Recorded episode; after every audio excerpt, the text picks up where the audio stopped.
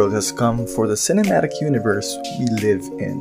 Leave your belongings and make sure you're ready to enter in this new world. This is Cinephiles, a podcast created by two self proclaimed cinephiles who love talking anything about films. Catch us every Wednesdays and Saturdays at 6 p.m. on Spotify, Apple Podcast, and Google Podcast. So join us as we enter to the new world of Cinephiles. Hi guys, this is your local indie guy, Jerfy. And this is your Horror King Ron, and you're listening to Cinephiles double premiere. Oh, diba? Sorry. Happy Pride! Happy Pride. Humabol. Ayan. Oo.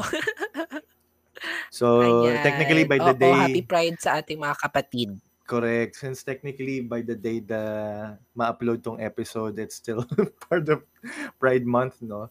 So, pasensya na mga kapatid if we were not able to release Oo. our Pride special. Um, we've been we've been doing um this for parang parang pangatlong year na to, no? So we'll be including the safe space. So parang nung safe space meron tayong Pride special. And then for our Yeah, uh, for this for for Cinephiles, we had our Pride special last year.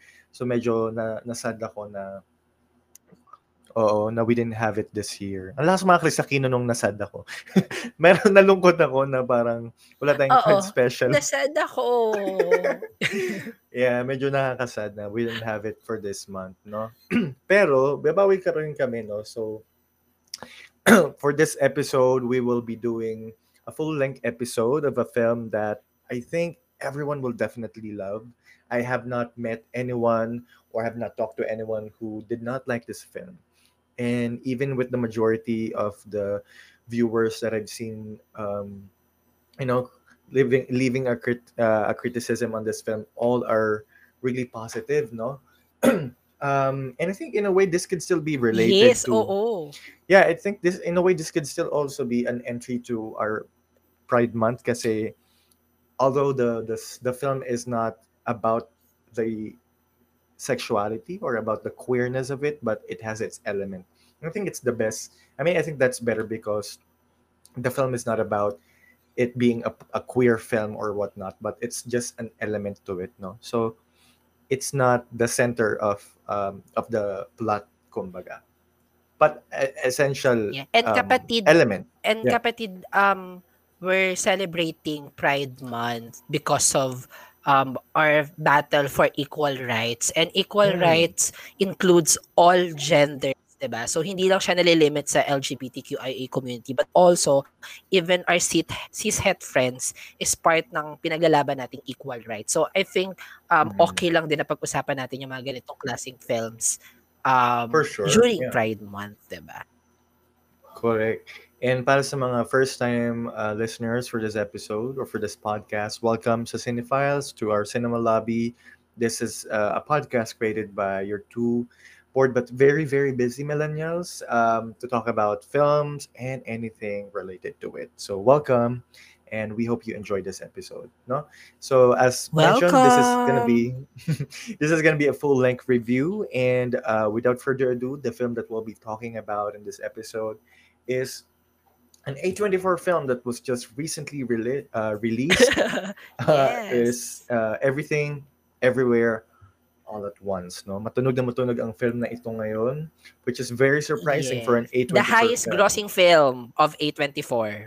Correct. I'm really, really happy, no? Because I, I, if you guys have been a frequent listener of Cinephiles, alam niyo namang um, A24 ang tumatakbo sa dugo naming parehong magkapatid. so medyo biased talaga kami sa film production na ito. And we're nothing but happy na it's definitely getting a lot of attention now, no? And of course, it's not only because of the production, pero yung film mis- mismo, no? Sobrang kasi talagang um, yes, totoo. sobrang ganda. Pero ayun, we're getting ahead of ourselves, no? So we're gonna be talking about um, what we think about this film in terms of what cinematography, plot, characters, direction, of course, and the casting. And then by the end of the episode, we'll be um, Everything, everywhere. correct. we'll be sharing our um, unpacking moments, what we think about it, and uh, if there are any favorite scenes or moments in the film. No. So, kapatid, do you, do you want to start? Yes, kapatid. Um, sige, I'll start bilang, um, ano tagal ko din tong um, tinago, itinabi, bilang hindi tayo nakapag-record Oo. nung pinanood natin tong film na to, no? So, medyo na natenga yung Ang mga hirap- comments hirap- natin. Yung Ang hirap feels, kimkimin, no? Na parang, shit, ang ganda, but I have Totoo. no one to talk about it. Diba? Totoo. So, um, I'm happy that we're finally doing this. Na ito talaga yung isa sa unang film na inuna natin na pag-usapan at Mm. i-review for our full-length episode because sobrang deserved naman talaga. Tulad nga ng sinabi mo no kanina, um, everyone was talking about this film in a positive note. Diba? Na parang lahat ata walang nasabing pangit. Parang Diba? Alam mo, Which is kapatid, last refreshing. time na- Mm-mm. And last time ko siyang um nakta na parang lahat ng film um film goers or like um cinephiles na nagkaroon ng unity towards a certain film is nung Parasite pa. Remember? Mhm. Na parang lahat gustong-gusto yung Parasite.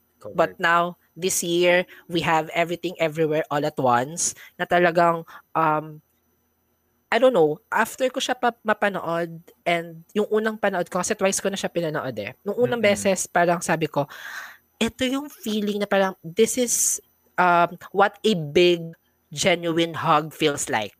Alam mo yon. Para niya akong Mm-mm. kinomfort. Aha. Na parang, I cried during the film and after no, nakaramdam ako ng sense of comfort from um from everywhere as sa muntig ng aspeto ng buhay. 'Di ba? Aha. na parang grabe yung ano ko, yung emotions ko everywhere all at once. As in ganun lang. Yun lang yung naramdaman ko na lang. Ah, okay. Yeah, and you know why I said na so uh, sobrang um, positive ng film. I mean, nung reception ng film. Kasi even those friends, or not friends really, but those people I know na medyo usually edgy ang opinion, like they usually go the opposite direction of the majority's Yeah. opinion. They also love the film, and I was like, mm, okay, that's something new. I- I i- if- remember so many people.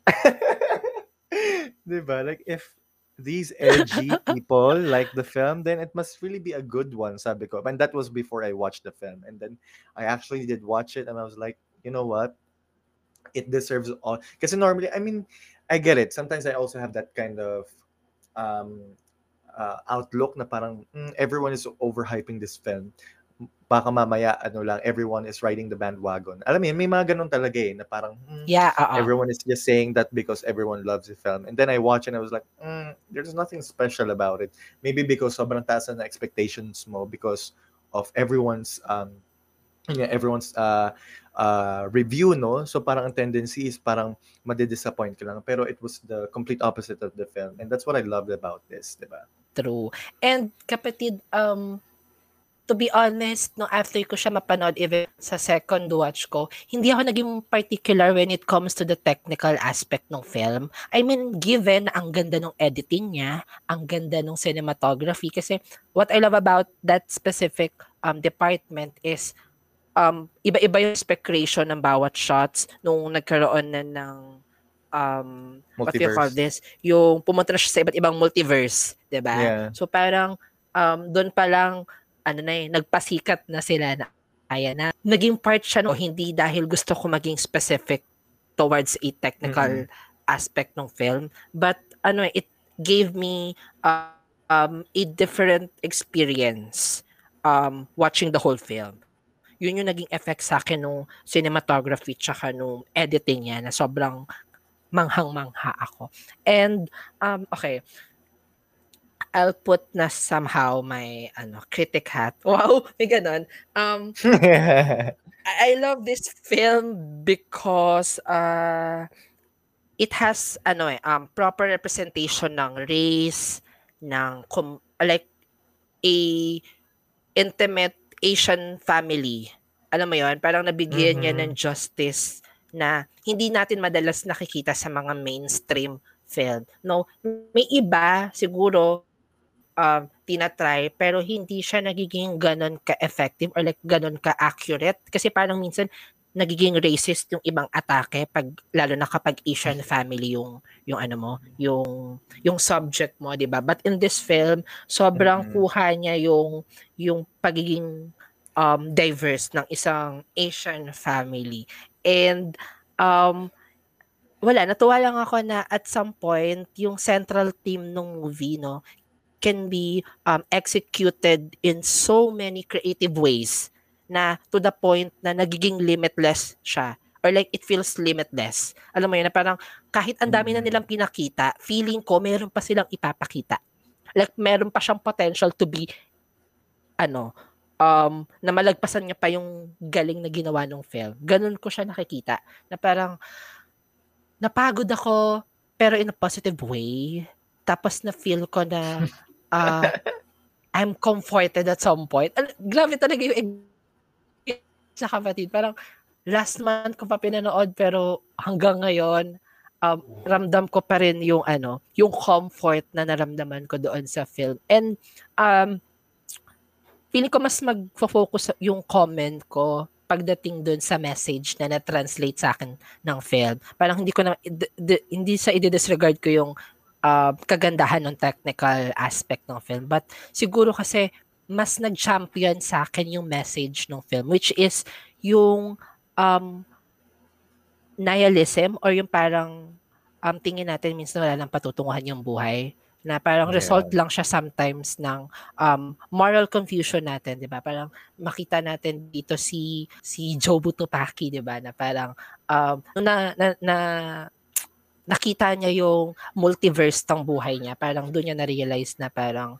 wala naman ang wala naman palang sense. Ganun, walang kwenta yung buhay niya together doon sa mom niya kay Waymond tsaka kay mm-hmm. uh, Evelyn na sobrang top-notch performance from Michelle Yeoh. Grabe, 'di ba?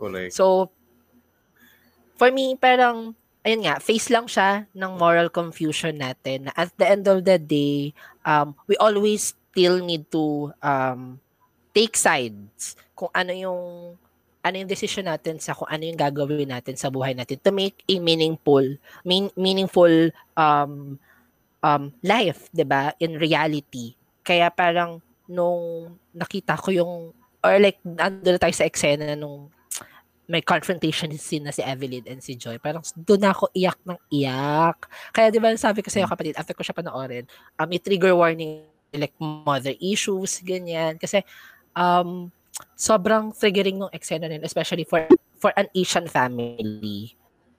'Di ba? Parang um, Correct. everyone ano will relate to that scene na parang akala natin um, wala nang patutunguhan yung buhay natin. Akala natin patapon na yung buhay natin. Pero yung nagcha-champion pa rin is yung um, mother's genuine love towards sa mga anak niya na parang sometimes the universe is just horrific or toxic reality na hindi natin alam yung mga kasigalduhan ng mga posibilidad na mangyari pero we always ended up or like we ended up choosing to love and to be kind. Parang, um, grabe, in, hindi ko ina-expect na ganun yung magiging atake niya sa dulo. Kasi 'di ba nga, bago tayo mag-break, sabi ko doon sa isa nating um anong tawag natin doon? Yung watch list natin, no. Anticipated film ko yung Everything Everywhere All at Once kasi first time Correct. ko makikita na yung A24 may sci-fi film. Oo. So, I remember. Uh, sabi ko, okay, sci- sci-fi, tapos parang Michelle Yeoh, Jamie Lee Curtis, tapos magugustuhan ko kaya siya. Tapos hindi ko alam na ganyan yung effect niya after watching it, na parang, shit, grabe yun. Na parang, ang dami niyang tinusok na um, parts ng buhay ko. Ang dami niyang, um, ang dami niyang tinouch na nag, nag-trigger sa kung paano ko tignan yung buhay. And I think um, that's one of the best elements of the film. That's why um, sobrang mahal na mahal ko tong film na to and it's still one of my favorite films. Um, hindi lang in general but for this year specifically. That's why I'm really rooting this for um, an Oscar nod sa next year na makakuha sila ng madami. no? And I, I'm hoping na um, itong camp nila this time ng A24 is maging effective para makuha talaga nila yung mga um, awards na dapat makuha nila because it's deserve. Sobrang deserve nila. Ganun siya kaganda, cliche na kung sasabihin natin, ang ganda-ganda niya, or like parang mukha na tayong OA, but totoo na, no?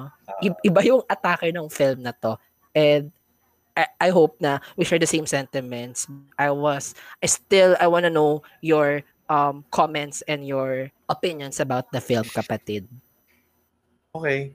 Well, first of all, no, um, na I think this year's trend of topic of films, kung last year puro mga remakes, no, feeling ko this year they're all about parallel universe slash multiverse. Multiverse. I don't know why. For some reason, ang dami-daming film na lumalabas ngayon na puro ganyan ang ang concept. It's the trend. It is the trend, no? So before Everything Everywhere All at Once, I actually watched the Multiverse of Madness muna, no, with Doctor Strange. Um, and then yun nga, meron ngayon kaya na, kumbaga, sumundot ng kaunti dun sa concept nun. And then there's this Everything Everywhere All at Once. Totoo. Uh, I only say sumundot kasi Ay, pero kapatid, um, quick trivia lang sa ngayon kaya ah, I know um, pwede natin siyang ihilera ngayon sa Doctor Strange tsaka sa Everything Everywhere All at Once. But um, napanood ko sa isang interview na 2019 pa na shoot ang ngayon kaya Oh. like past before the pandemic pa and yung showing nung ano nung mga multiverse film. So ayun. So medyo sila yung nauna. Wow. Kaya alam mo, But malaking, malaking out, bagay so din yung ayan. release date, no? Kasi minsan, ikaw talagang nauna pero ang nagmumukhang ikaw yung parang sumusunod ah, kapag late True. ka nag-release, di ba? Pero yeah, um, siguro kung nauna yung ngayon, um, napunta tayo sa ngayon kaya, no? Pero kasi gusto ko lang sabihin na I was really rooting for somehow similar um, concept when I watched the trailer pero when I actually watched the film, I was really disappointed kasi parang parang pat, ano lang, parang "Hmm, okay tapos na, ganun lang yung ginawa nilang concept about the multiverse. Anyway, Ginawa siyang gimmick.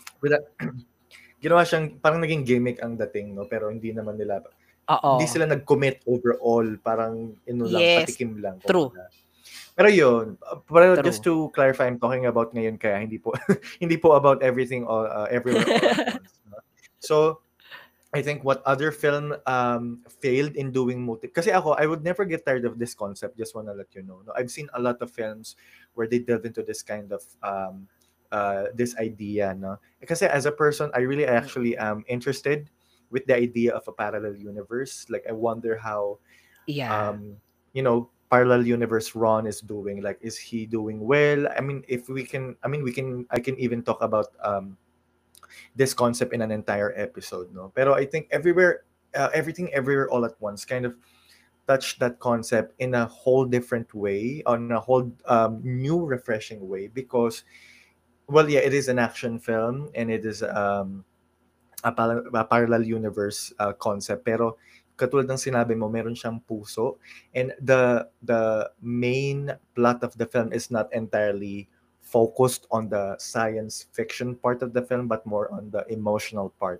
which is what we're, Yeah. you know we're kind of used to naman na sa Asian household about the pressure about the the gap between the family ganun kumbaga normal na siya eh. kasi as as ano parang as Asian na uh, na lumaki din sa ganung klase ng household we are very much familiarized with that kind of uh, with that kind of living upbringing no environment perhaps. Yes. um and the way that it was actually um told in in this kind of story it's it's very it's really something new no para sa atin. Kasi lalo na tayong mga wala nang ibang ginawa kundi manood ng movies. Alamin aminin na natin na talagang sobrang dami na rin talagang concept and stories na na ilalabas every year. Imagine the number of films that uh, are released every year no? So talagang medyo maging medyo mahirap. It could be a challenge to stand out amongst you know those those hordes of um, content. So i think daniel and daniel actually did a really fantastic job with um, yeah. weaving um, different kinds of genres into one. Kasi what this is a family drama, it could be a, a romantic drama, it could be a slice of life, it could be a science fiction. In a way, it could also be kind of horror. May parts na nakakatakot. Oo. Alam mo yun? Kaya siya everything everywhere kasi parang I think it's a mashup of everything you could think of. And that's what makes it Lahat ng genre. Really, pa. amazing. Yeah. And I, I remember that watch list episode and you saying na this is one of the film that you were anticipating to see. I was like, huh, wala akong idea. Pero I watched the trailer and was like, you know what? It is actually intriguing. Um, until nung nagkakaroon na ng, um, ng traction and news about it, lalo ko na intriga kasi parang I have yet to see a negative review about the film. Pero so far, up until this day, wala pa akong Wala. At hindi ko na lang alam kung ano pang pwede na lang i-comment about this film. Um, so, alam mo yun, bukod sa napaka uh, napaka creative ng pagkakagawa ng movie but also it really touched something very close to my heart kasi ayun nga I know how it feels like to be like Joy no I know how it feels like to have Evelyn as a mother Yeah. and knowing the perspective of Evelyn parang it kind of alam mo yun parang naging ano siya sa atin na parang ah, maybe that's why my mom does it as well parang ganon yung dating niya Yeah, na oo. Mm-mm. alam mo yun, Nasa we, intindihan. we empathize. Oo, we, we empathize with her situation. And siguro yung yung multiverse is just um, a connotation perhaps of mga what ifs natin sa buhay na what if ganito yung ginawa natin, what if ganito yung ginawa natin. Kasi 'di ba, si Evelyn marami siyang mga what if sa life eh. What if hindi siya nagpakasal kay Raymond? What if hin- iba yung tinahak niya? What if di siya Oo. pinigilan ng tatay niya? And also, I think this film also touched um, generational trauma kasi Evelyn also has a lot of issues with her dad na feeling niya hindi siya ah, masyadong um, pinansin ng bata na hindi bakit hindi siya pinigilan, bakit hindi siya ah, tin, ah, alam mo yun, sa mga bagay-bagay na gusto niya, ganun.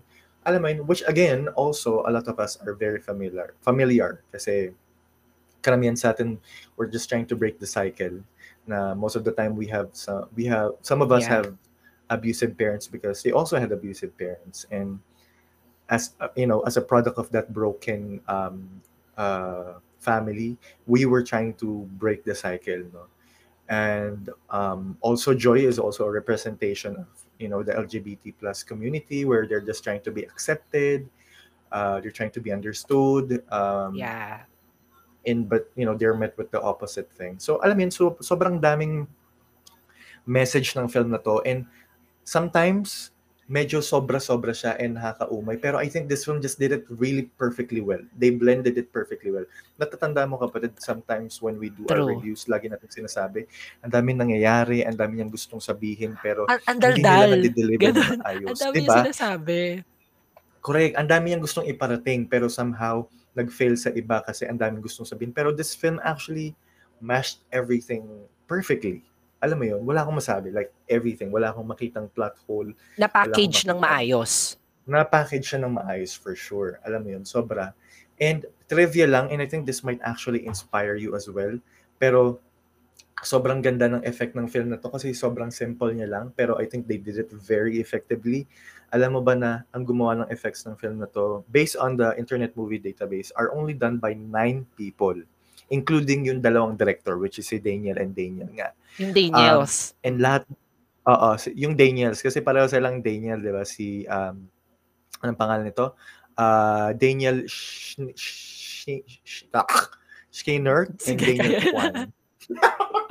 Ang hirap.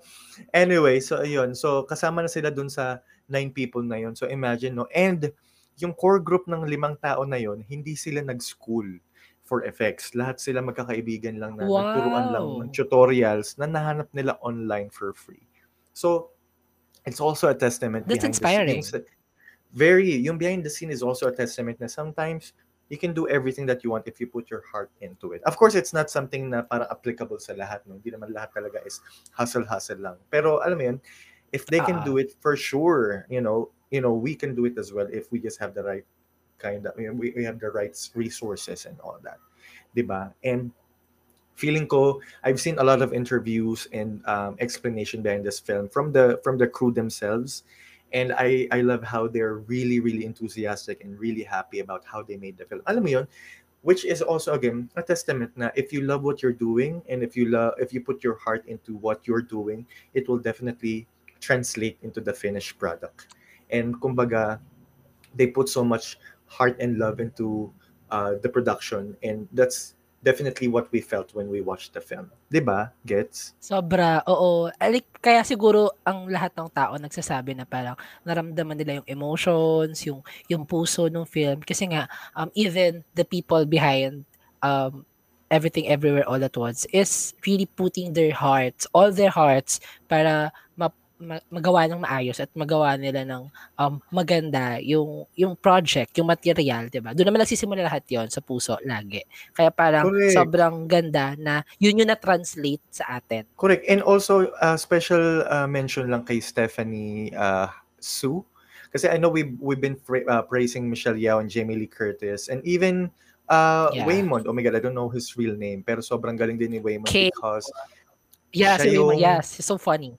Si Kay Hui Kwan, uh, alam mo ba na siya yung nag-choreograph or if if not lahat, I think he was Yes. one, one of the uh, people Oo. behind the, you know, choreography team Yung within the stunts. action um, stunts, correct. Mm. Um, also another trivia na they were offering supposedly this, uh, I think, I'm, I'm assuming na ito yung role na ino-offer nila kasi I think ito yung pinaka-appropriate kay Jackie Chan pero tinurn down lang siya ni Jackie Chan. Pero um, alam ko na I think written yung role for him because when I was watching the film I was thinking this is definitely this definitely could be Jackie Chan and I wouldn't notice. Alam Jackie mo Chan, yun? yeah, oo. No other Perfect kasi person, yung mga diba? role, eh, Parang 'di ba? Kasi very co- comedic uh, relief and then comedic, very yes. uh, stunt very stunt uh, centrified. So alam mo 'yun. Ang ganda. And ayun. Pero kapatid, Um, would would you agree na if si Jackie Chan yon ano, may same kurot siya? Kasi parang for me, mas lovable si Wimon, I like si Keu, ano yung Oo, pangalan feeling niya? ko rin Kei naman. Kwan. eh, Hui Kwan. Parang feeling hindi, ko rin. si, kasi si Jackie Chan parang medyo alpha male, like very, ano, very tough yung Nakikita ko, personality. kaya Parang siya hindi ni- niya kayang Feeling kumurot. ko kaya ni Jackie Chan. Kala, feeling ko kaya ni Jackie Chan yung role na to. But, the only challenge that I could see is yung English. feeling ko lang kasi hindi, Pagiging hindi kasing ganito Ah, mag-fluent ni Jackie Chan. Oo, Ah, adorable si okay. Jackie Chan kasi I've seen all the films. He can definitely he can definitely play the role of being the adorable um guy. Kasi yun yung ano niya, Ah. shtick niya eh. He, he's adorable but he's also fierce when Sa it comes bagay. to karate, 'di ba? And kung fu or whatever. Pero ang na feeling ko nakita ko lang is yung more of the the English na part lang. Unlike what Yung English Kwan- dialogues. oh, Unless babaguhin nila yun, Yeah, i-win nila okay. na parang Chinese ano na lang siya. Pero pero yun nga, so nawala ako doon sa sinasabi ko. Si Stephanie Su, um, this was my um, first time seeing her on screen. And Yeah, parang, syempre, diba, kapag mga new faces tayo, medyo ano tayo, parang, okay, she gonna be good. Um, but I think she really carried this film really well as well. Sobrang hindi siya nagpatalo kay Yes. Michelle Yao, no? Great Lalo na yung performance. Great performance. I think she also deserves a, uh, a nomination at least for Best Supporting Actress for this film. She really Best supporting amazing. actress. Deserve. Sobrang ganda nung last scene nila. I, I know you know what I'm talking about, pero in confrontation nila sa last part, Yes. parang I'm just really tired of everything. Parang ganun. Sobrang iyak din ako Oo. iyak doon. Yeah, ugly cry, gadon. Ugly cry for real. Like, sobra. Iyak ako ng iyak. E- Even yung sa scene nila ni Waymond na ni Michelle Yao, grabe. Sobrang bigat nun for me. And I never thought I would actually resonate with that kind of scene kasi wala pa naman akong asawa. wala naman akong anak. Oo, Pero diba? sobrang feel na feel ko sila, di ba? Oo, relate yun. Gusto ko rin magkaroon ng laundry shop. Diba? Ganun. Correct. di ba? Ikaw, what, what's your, do you have a favorite part in this film? Anything that you were particularly uh, resonated with or stuck with you? Um, ako, feeling ko marami akong katulad ng favorite scene. Pero kasi ito talaga yung scene na in-stop ko yung panonood just to cry. And it's, um, it stars two rocks on a cliff. Aww. And they were talking through subtitles. 'Di ba? Mm-mm. So parang so pinag-uusapan na nila yung yung about siya? life. Yun yung balak nilang tumalon. Tapos pinag-uusapan nila yung about life, about having or like pushing or like forcing what you love to do, ganyan. Talagang in-stop ko yung ano, in-stop ko yung yung panonood kasi hindi ko kinaya yung reality, yung realization about life. Na parang, ang sabi doon, um, ano to, uh, every new discovery is just a reminder that we're all small and stupid. Stupid. Na, oo, na parang, um, na-realize ko na it's okay to commit um, mistakes na minsan ma-realize mo sa sarili mo na um, hindi tama yung ginawa mo, na meron kang mga bagay na pinagsisisihang gawin. But it's okay. It's part of yourself. It's part of your personality. It's part of your journey in order for you to grow and to be the someone that you want to be in the future, no? Kaya parang grabe yun. Bato lang yun, pero pinaiyak tayo. Ganun. Na parang, wala ka narinig na boses. Wala kang narinig na sigawan or like, masasakit na um, confrontation. It's just two rocks dun sa may cliff, tapos subtitles, pero iyak ka na ng iyak. Nakakaloka, mm-hmm. di ba? Kaya parang first time ko maka-experience ng ganon sa isang pelikula. Kaya parang medyo tumatak sa akin yung rock scene na yon Grabe, one of the best scene so far, 'di ba? Ikaw kapatid, what's your ano, what's your favorite scene? Alam ko madaming magagandang nangyari pero Super, for sure meron. For sure. Ang napakahirap pumili, no. Sabi ko na nga yung kanina yung confrontation Oo. na that was really heartbreaking but feeling ko pinakamagandang magandang for me what stuck the most was yung moment na ni Waymond. Tapos parang and I have this in front of me kasi sakto yun yung nag-pull up no sinabi ni Waymond Wang sa kanya, um, even though you have broken my heart yet again, I, I wanted to say, oh. in another life, I would have really liked just doing laundry and taxes with you. Diba? Parang, and yun yung sa ano nila, sa, alam ko, if I'm not mistaken, this was in the multiverse na they, they did not um, Artista sila. Other. Ay, artista si Correct. Evelyn. Eh, artista siya, di ba na parang they were with, both successful with in their own way. references, kapatid. Di ba? Exactly. See, also, yeah, that one. Buti pala naalala ko. Very Wong Kar Wai, no? I like that it was a tribute to Wong Kar. Um, and I, I really just, oh my God, hindi ko lang, hindi, wala akong masabi na parang, they were both happy in their own field, pero somehow they were still longing for each, for each other, di ba? Oo, the one that got away, gano'n. Correct.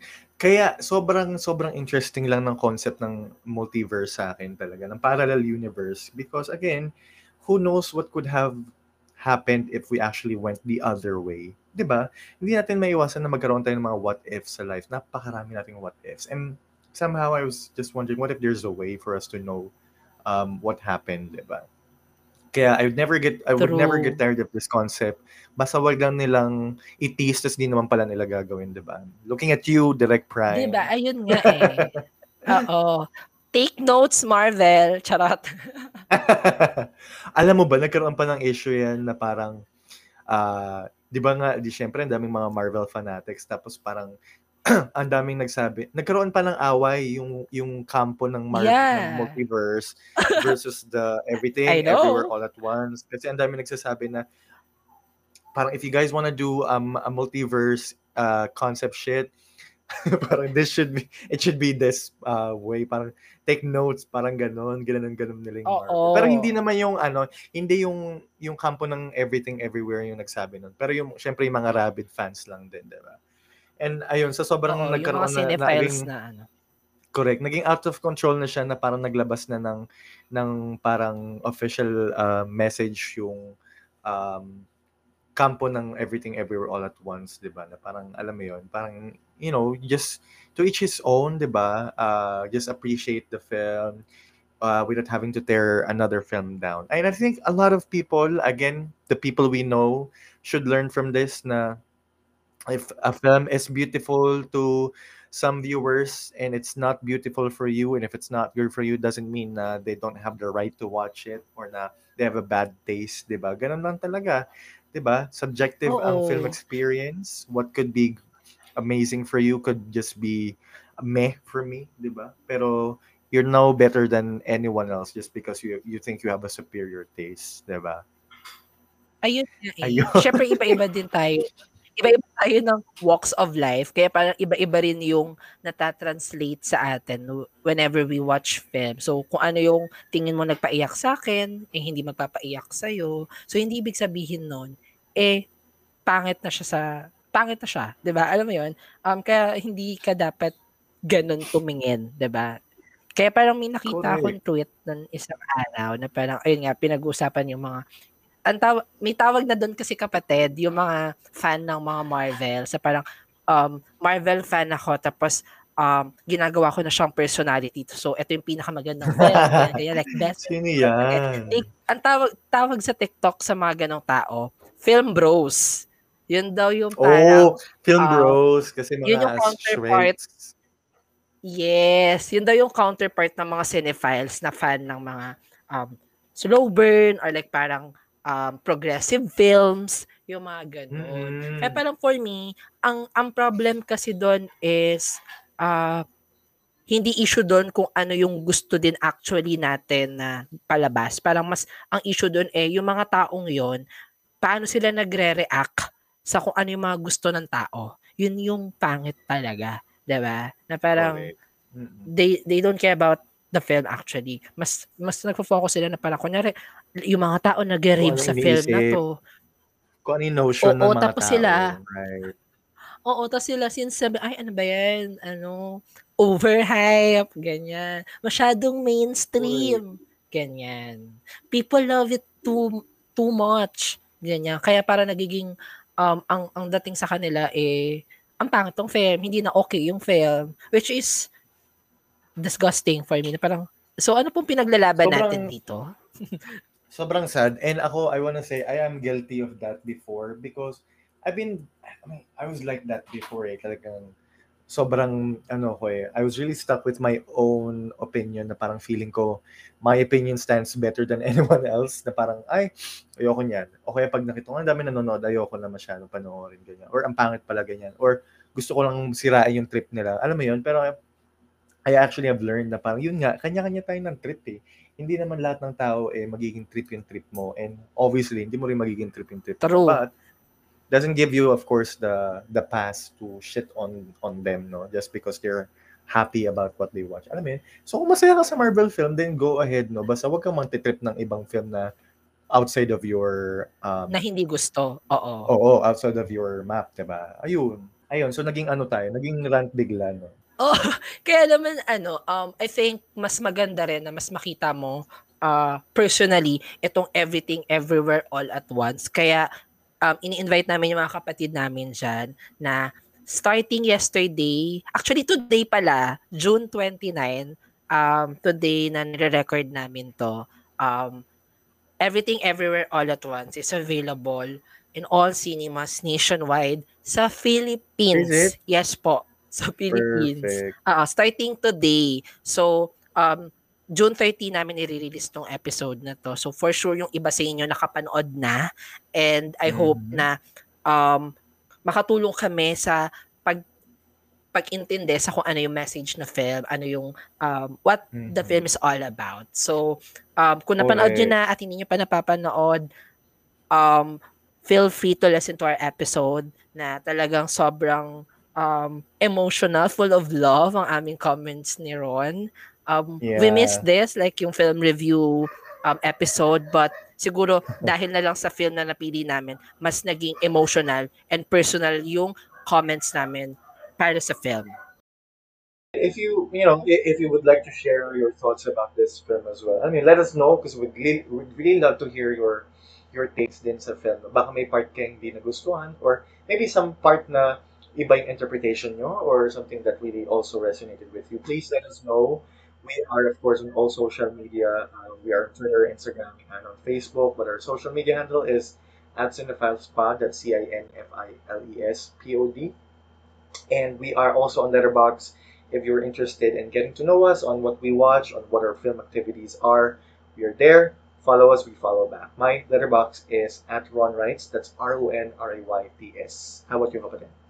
So my letterbox account is at Cried Wolf at that's I C R I D W O O L F And Cinephiles is part of the Bong Collective, a group of creative podcasters creating creative shows for you guys. So visit us on Facebook, Instagram, Twitter, YouTube, and TikTok at the Bong PH. And also, if nagustuhan nyo tulad ng Everything Everywhere All at Once ang aming podcast, please do give us a 5-star rating on Spotify. Okay? Kunyari, kami yung favorite letterbox movie nyo. So, please do give us Yes. a 5-star rating. So, ayan. Again, thank you so much mga kapatid. Um, Thank thank, you. again you. kapatid for this um, a comeback full length review episode. It's been a while.